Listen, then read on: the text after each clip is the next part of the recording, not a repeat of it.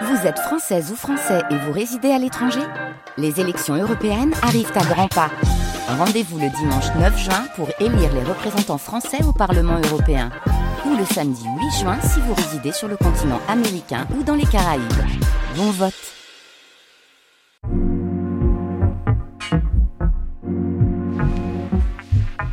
Les Nuits de France Culture.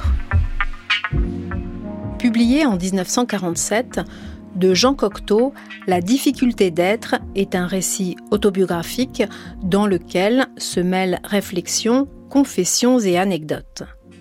C'était autour de ce livre que André Fregnault engageait la conversation dans le quatorzième et dernier des entretiens qu'il avait avec le poète sur la chaîne nationale en 1951. Cocteau y lisait un extrait du chapitre qu'il consacrait dans ce livre à son propre style d'écrivain et rappelait dans cette émission pourquoi entre Balzac et Flaubert, il votait Balzac des deux mains. Il parlait aussi de son amour pour les comédiens, du talent de Jean Marais en particulier, et lisait deux extraits de son livre Reine de France.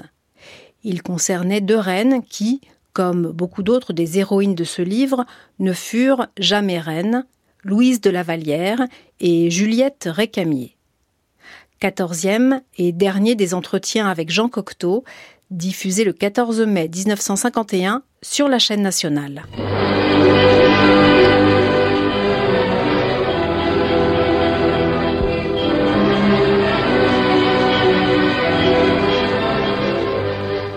La radiodiffusion française présente Entretien avec Jean Cocteau, recueilli par André Fregnault.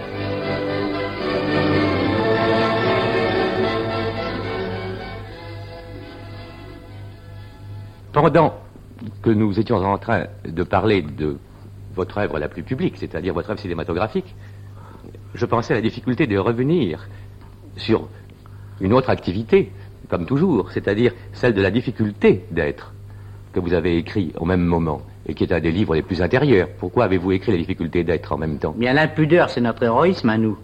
Laver son linge sale en public. Et puis, alors là, je pouvais, je pouvais travailler dans le style que j'aime. Montaigne, Stendhal, le Code Napoléon, le Hugo des choses vues, et Balzac qui écrit si bien. Balzac- vous en déplaise. Balzac écrit très bien pour vous. Ah oui, il dit ce qu'il veut dire. C'est ça le style. Le mauvais style, c'est Flaubert, c'est les gens qui prennent des pauses et tâcher d'être exact comme les chiffres et, et de dire coûte que coûte ce qu'on veut dire. De tirer dans le mille sans prendre les pauses du tireur avantageux. Flaubert, c'est le tireur avantageux. Et Balzac ne l'est pas. Anatole France aussi, c'est le tireur avantageux.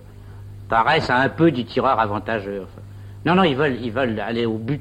Même Balzac, quand il, quand il tire, pour employer encore le mot tir, quand il tire à la ligne, eh bien, c'est rapide, c'est, la balle touche euh, au milieu. La balle touche le, la fait mouche. Je voudrais que vous nous donniez un passage de la difficulté d'être où vous résumeriez. Bien. Alors, je vais vous lire de mon style. Ça vous va? Ah, très bien, nous venons de parler du style. Parlons encore de moi. Naturellement. Je ne suis ni gai ni triste, mais je peux être tout l'un ou tout l'autre avec excès. Dans la conversation, si l'âme circule, il m'arrive d'oublier les chagrins que je quitte, un mal dont je souffre, de m'oublier moi-même, tant les mots me grisent et entraînent les idées. Elles me viennent bien mieux que dans la solitude, et souvent, un article à écrire m'est un supplice, alors que je le parle sans effort. Cette ivresse de la parole laisse entendre que je possède une facilité que je n'ai pas, car aussitôt que je me contrôle, cette facilité cède la place à un travail pénible, dont la côte me semble à pic et interminable. Il s'y ajoute une crainte superstitieuse de la mise en marche que j'ai toujours peur de mal engager. Cela me donne une paresse et rassemble à ce que les psychiatres appellent l'angoisse de l'acte. Le papier blanc, l'encre, la plume est frais. Je sais qu'ils se liguent contre ma volonté d'écrire. Si j'arrive à les vaincre, alors la machine s'échauffe. Le travail me travaille et l'esprit va. Mais il importe que je m'y mêle le moins possible, que je somnole à demi. La moindre conscience de ce mécanisme l'interrompt. Et si je veux le remettre en marche, il me faut attendre qu'il s'y décide, sans essayer de le convaincre par quelques pièges. C'est pourquoi je n'use pas de table qui m'intimident et qui ont un air d'invite. J'écris à n'importe quelle heure, sur mes genoux. Pour les dessins, c'est de même. Je sais bien sûr en imiter la ligne, mais ce n'est pas elle, et la ligne véritable me sort quand elle veut. Mes rêves sont presque toujours des charges si graves et si précises de mes actes qu'ils pourraient me servir de leçon. Mais ils caricaturent, hélas, l'organisme même de l'âme et me découragent plutôt qu'ils ne me donnent le moyen de me combattre. Car nul ne connaît mieux que moi ses faiblesses. Et lorsqu'il m'arrive de lire quelque article contre ma personne, je pense que je frapperais plus juste, que le fer s'enfoncerait jusqu'à la garde et qu'il ne me resterait qu'à plier les jambes, à tirer la langue et à m'agenouiller dans l'arène. Il ne faut pas confondre l'intelligence, à droite à duper son homme, et cet organe dont le siège n'est nulle part et qui nous renseigne sans appel sur nos limites. Nul qui puisse les escalader. L'effort s'y devinerait. Il soulignerait davantage le faible espace dévolu à nos voltes. C'est à cette faculté de nous mouvoir dans cet espace que le talent se prouve. Nos progrès ne peuvent venir que de là, et ces progrès ne seront que d'ordre moral, puisque chacune de nos entreprises nous prend à l'improviste. Nous n'y pouvons compter que sur la rectitude. Toute tricherie en amène une autre. Mieux vaut une maladresse. Le public anonyme le siffle, mais nous le pardonne. Les tricheries agissent à la longue. Le public se détourne avec le regard mort d'une femme qui aimait et qui n'aime plus. C'est pourquoi je me suis appliqué à ne pas perdre mes forces à l'école. Je lâche mille fautes que je corrige mal, paresseux à me relire et ne relisant que l'idée. Si la chose à dire est dite, peu m'importe. Je n'en possède pas moi ma méthode. Elle consiste à être rapide, dur, économe de vocables, à dérimer la prose, à viser longuement sans style de tir et à faire mouche coûte que coûte. À me relire avec le je n'ai honte que des ornements. Ils nous nuisent, car ils distraient de nous. Le public les aime, il s'en aveugle et néglige le reste. J'ai entendu Charles Chaplin me se plaindre d'avoir laissé dans son film La ruée vers l'or cette danse des petits pains dont chaque spectateur le félicite. Il n'y voyait qu'une tache qui tire l'œil. Je lui ai aussi entendu dire au sujet du style ornemental qu'après un film il secouait l'arbre. Il faut, ajoutait-il, ne garder que ce qui tient aux branches. Souvent, le décoratif n'est pas de notre chef, il résulte d'un équilibre. Le public prend cet équilibre pour quelque charme superficiel et s'y console de mal goûter la base. C'est le cas de Picasso. Cet artiste complet est formé d'un homme et d'une femme. Il est le lieu de terribles scènes de ménage. Jamais tant de vaisselle ne fut cassée. L'homme a toujours raison en fin de compte et claque la porte. Mais de la femme, il reste une élégance, une douceur d'entrailles, une sorte de luxe qui donne excuse à ceux qui craignent la force et ne peuvent suivre l'homme hors du logis. Un exemple de ce style qui va directement où, où l'idée veut aller, c'est le poème de crucifixion que j'aime particulièrement. Vous l'avez écrit aussi à peu près en même temps que la difficulté d'être. Est-ce que c'est une figuration du calvaire ou bien est-ce que c'est une mythologie personnelle? C'est beaucoup plus écrit pour l'œil que pour l'oreille. Claudel trouve que le poème ressemble à Jérôme Bosch, mais je ne sais pas s'il a raison, car je l'ai construit de telle sorte qu'il ne soit pas représentatif, et cependant aussi dur et aussi visuel que s'il représentait ceux dont il parle. Pour continuer sur les œuvres qui nous restent, je voudrais mm, aussi que vous me répondiez sur une question précise. C'est votre goût, euh, votre dévotion, votre passion pour l'acteur. Bien, euh, après une répétition d'une de mes pièces, une répétition rageuse, Radiguet me dit Je comprends pourquoi on ne les enterre pas avec les autres. Et je lui ai répondu que j'aimais ces chevaux de course qui nous mordent à la minute où on leur donne du sucre. J'aime les acteurs parce qu'ils revêtent d'une peinture très étrange notre ligne d'écriture, trop sèche pour être lue de loin. Nous dessinons un texte, les acteurs l'assimilent, le peignent, mais ils le respectent, ils le déforment sur eux à l'usage comme un costume. Ils respectent ce texte, mais ils le déforment. Voilà qui est mystérieux la rampe mange tout. Eux, les acteurs, qui sont habitués à cette rampe qui mange tout, à ce feu dont ils sortent toujours comme des salamandres, ils savent ce qu'elle flambe, la rampe, et ce qu'elle ne flambe pas. Nous avons besoin d'eux parce que nous sommes de chambre et eux d'estrade, que nous sommes de nuit et eux de lumière. Ils sont pareils en ce qui nous concerne aux, aux ruses des plantes qui attirent les insectes avec des parfums et des couleurs ils, nous aident, ils sont nos ruses, ils nous aident à transporter nos graines à distance, à perpétuer l'espèce. Travailler pour eux nous donne une discipline, un point de départ qui n'est pas la vie et qui nous en éloigne dans la mesure où l'œuvre d'art est anti-photographique. Avant de, déformer l'œuvre dans le sens de la salle, il nous oblige d'avance à la déformer nous-mêmes, euh, à, à éviter l'académisme. Il collabore avec nous en ayant l'air de pas, en ayant l'air d'ennemis. C'est pourquoi beaucoup de, d'écrivains n'aiment pas les, acteurs. C'est difficile à comprendre. Ils nous rendent visibles dans l'immédiat. Ils nous rendent visibles dans l'immédiat. Vous avez fait ce, le, portrait type de l'acteur puisque vous venez de consacrer un livre à Jean Barré. Oui, on va le publier bientôt. Vous avez vous avez cerné quel problème dans... Ah ben, ce livre sur Marais étonnera les jeunes filles qui lui écrivent des lettres. Elles le trouveront bien sérieux et bien éloigné de ce qu'elles imaginent. C'est en quelque sorte une suite à la difficulté d'être. La difficulté d'être pour un acteur dont la formation est davantage une formation de chambre qu'une formation d'estrade. C'est la difficulté d'une âme très distante, très réservée, très pudique dans un métier qui consiste à s'approprier les secrets des autres et, à les crier à tue-tête. Il y a parmi tous ces livres euh, qui nous restent à voir des publications que malheureusement beaucoup de gens ne peuvent pas se procurer, et de, grandes publications de, luxe. Des quantités de livres. Lucienne Vattier, mon agent, euh, m'a montré tout à l'heure une liste de pièces qui ne sont même pas inscrites à la Société des auteurs.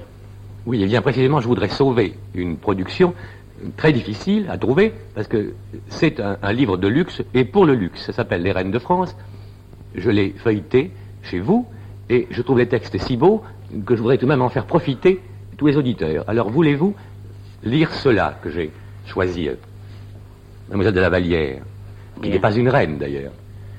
Vous avez euh, introduit des personnages qui ne sont pas particulièrement des reines.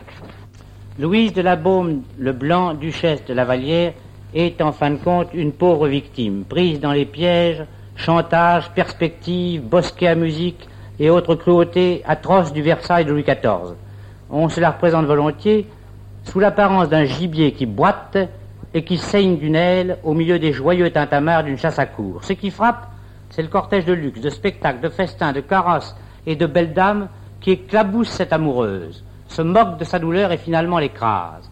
Il ne faisait pas bon aimer et dépenser les richesses du cœur dans cette effrayante machine de grandes eaux et de crasses.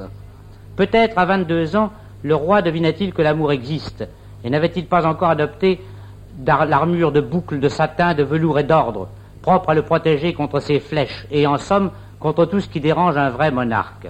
Le roi se devait de donner à ses caprices un style correspondant au conseil de Bossuet ou de Bourdaloue. Madame, puis Madame de Montespan, sont des vedettes dignes d'un décor que dresse Louis XIV pour y interpréter son propre rôle. La petite figurante sera vite reléguée dans l'ombre d'où elle était venue. Elle insistera, elle pleurera, elle s'éloignera, elle reviendra, elle supportera toutes les hontes, enfin, elle s'enterrera vivante à la trappe des femmes, les carmélites du faubourg Saint-Jacques, et deviendra sœur de la miséricorde. Bon débarras, qu'il semble. Le roi s'était donné la preuve qu'on le pouvait aimer pour lui-même. Il n'en douterait plus lorsque son âge allait rendre ce doute légitime. Il est possible que la pauvre Louise ait été pour quelque chose dans l'assurance et l'orgueil sans tache qui firent de Louis XIV le modèle du genre, c'est-à-dire un chef-d'œuvre monumental du contentement de soi. je voudrais aussi Madame Récamier, qui n'est pas ah. encore une reine. encore une, fausse reine, reine de la mode. Juliette Récamier. On parlait autour d'elle, on lui parlait, on lui faisait la cour, elle écoutait. Elle écoutait les personnes qui marchent de long en large, celles qui sont assises, celles qui sont à ses genoux. Elle les écoutait, étendues sur une chaise longue. Et comme les jeunes femmes de la mythologie deviennent des arbres, elle devint chaise longue. Et la chaise longue porte son nom. Peut-être valait-il mieux qu'elle ne parlât pas. Peut-être savait-elle s'astreindre à ce rôle admirable, puisque les hommes, quoi qu'ils en disent, préfèrent le monologue à la conversation et trouvent de l'esprit à ceux qui leur prêtent une oreille attentive.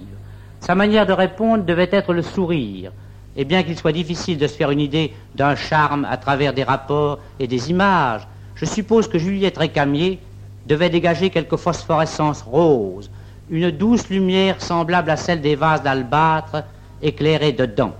Peut-être, comme les murs d'Afrique dégagent le soir le soleil du jour, peut-être, dis-je, Juliette Récamier luisait-elle de toute la lumière pénétrante qu'elle avait reçue de Benjamin Constant, de Chateaubriand ou de Lamartine?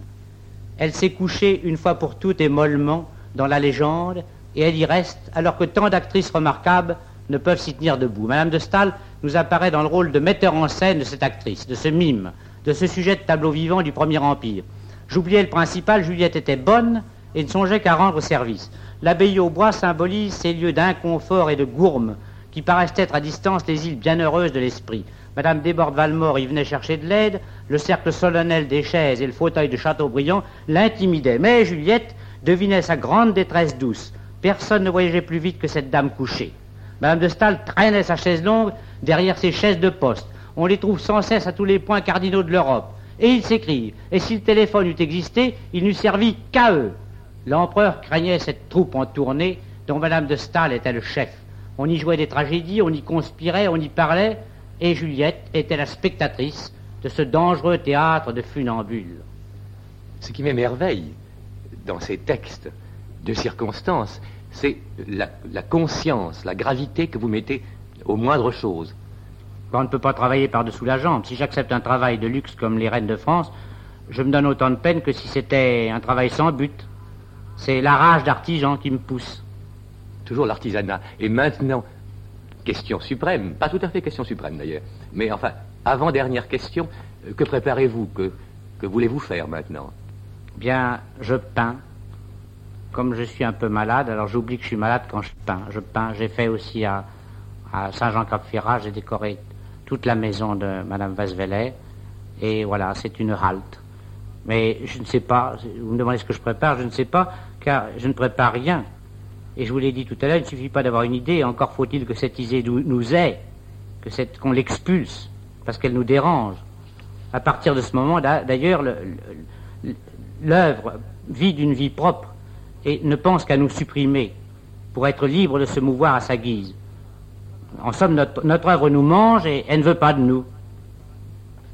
Je voudrais alors maintenant vous poser la dernière question, mais elle sera peut-être très indiscrète. Et surtout, elle n'est reliée à rien parce que, à travers toute cette œuvre et toute cette existence, nous n'en avons jamais parlé. Tout de même, tout le monde en parle, sauf nous. Est-ce que vous voudriez, ou est-ce que vous avez voulu à un moment quelconque de votre existence, appartenir à un parti politique Mais je suis d'un parti. Mais quel parti Mais mon parti est assez terrible. Il me donne des ordres auxquels je dois obéir. Il ne me laisse libre de faire aucune des choses qui me plaisent. Il exige une obéissance sans borne et l'abolition totale de mon individu. Vous m'effrayez beaucoup. Quel est donc ce parti? Le mien. J'ai pris mon parti en quelque sorte. C'est la grande guerre éternelle du singulier contre le pluriel et hélas, elle devient de plus en plus grave puisque le monde se désindividualise et s'oriente de plus en plus vers le pluriel.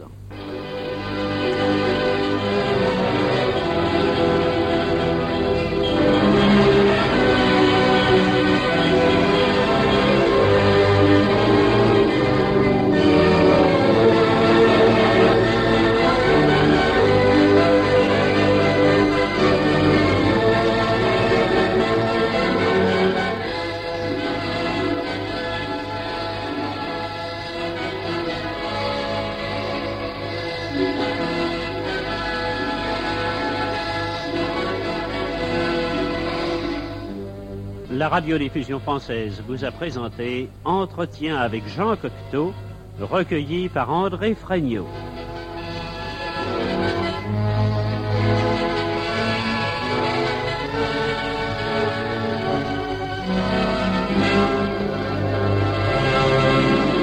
C'était le 14e et dernier des entretiens avec Jean Cocteau, diffusé le 14 mai 1951 sur la chaîne nationale.